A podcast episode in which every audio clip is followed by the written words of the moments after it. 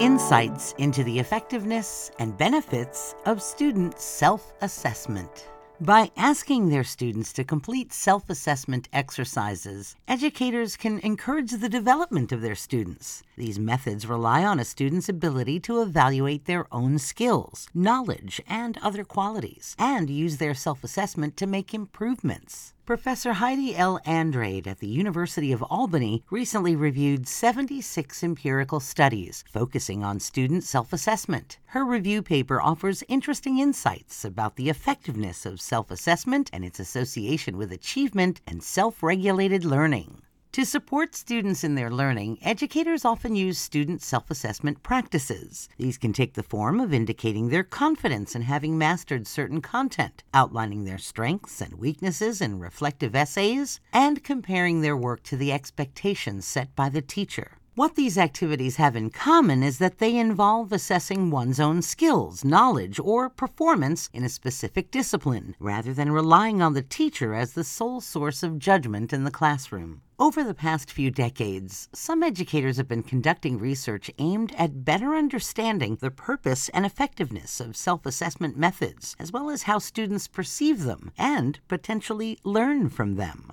Professor Heidi L. Andrade at the University of Albany recently reviewed the results of 76 empirical studies focusing on student self assessment, most of which were carried out between 2013 and 2018. Her review paper provides new insights into the associations between student self assessments and assessment by others, actual academic achievement, and self regulated learning. Past studies have gathered mixed results about the consistency between student self assessments and teacher awarded grades and the extent to which they influence their performance and academic growth. According to Professor Andrade, one reason for this could be that self assessments can be carried out in numerous different ways, some of which might be more effective than others. In her paper, she uses the findings gathered in the studies she examined to provide a general overview of self assessment and its relationship to academic achievement and learning. For instance, she analyzed the results of a study where teachers asked students to estimate what marks they would get on a test. The study found that the marks that students assigned to themselves themselves tended to be higher than those they received from their teachers, particularly when students were told that self assigned grades would count towards their final grade, and for students who tended to achieve lower grades. Similar studies also found that younger students and males more commonly overestimated their abilities compared to older students and females. While these studies offer insight about overestimation biases in self assessments, Professor Andrade points out that none of them really considers the value of self assessment for collecting feedback that students can use to improve their work and deepen their learning. In fact, studies that framed self assessment measures as tools to learn and gather feedback feedback found that student assessments were far more consistent with those provided by external evaluators. In her paper, Professor Andrade thus highlights the importance of discerning between formative and summative self assessment. While the former is aimed at enhancing learning and gathering feedback, the latter is perceived as a test or an additional academic evaluation. When taking a closer look at these two different aims of self assessments, Professor Andrade discusses the importance of what is assessed and why it is assessed. She suggests that exercises in which students estimate their learning process, as well as their performance in academic assignments, are among the most effective forms of formative self assessment. This is because they allow students to reflect on their work, revise it, and relearn skills or curricular material. This formative approach to self assessment is con- contrasted with summative self assessment, for example, asking students to assign themselves a grade. Professor Andrade points out the obvious problems with self grading and urges educators to use self assessment practices only to help students reflect on and improve their work.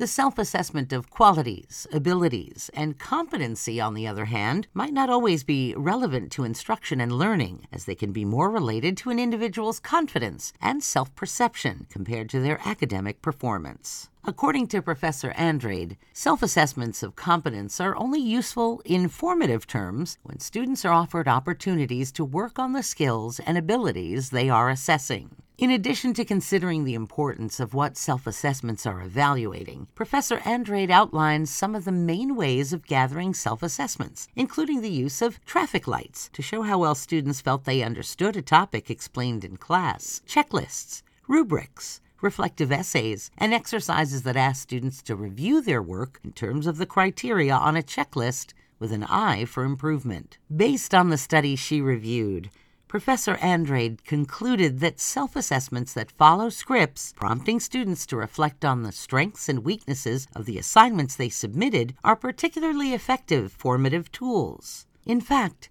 Students who engaged in these activities were found to be more self regulated and better able to identify what was expected from them. Overall, Professor Andrade's review paper suggests that if used correctly, self assessments can be highly valuable formative tools as they can promote students' academic growth and constructive reflection. Her paper also outlines the limitations of some past studies, focusing on self assessments. This included, for instance, the use of experimental tasks that are unrealistic and unrelated to the academic assignments that students typically complete, as well as not allowing students to regulate and organize their own studying for the assignments they complete during experiments. Finally, Professor Andrade also reviewed studies examining how students perceived self assessment exercises. Interestingly, she observed that while younger students typically have a poor understanding of these methods and why they are implemented, third level students generally have a good grasp of their purpose and find them to be valuable learning tools.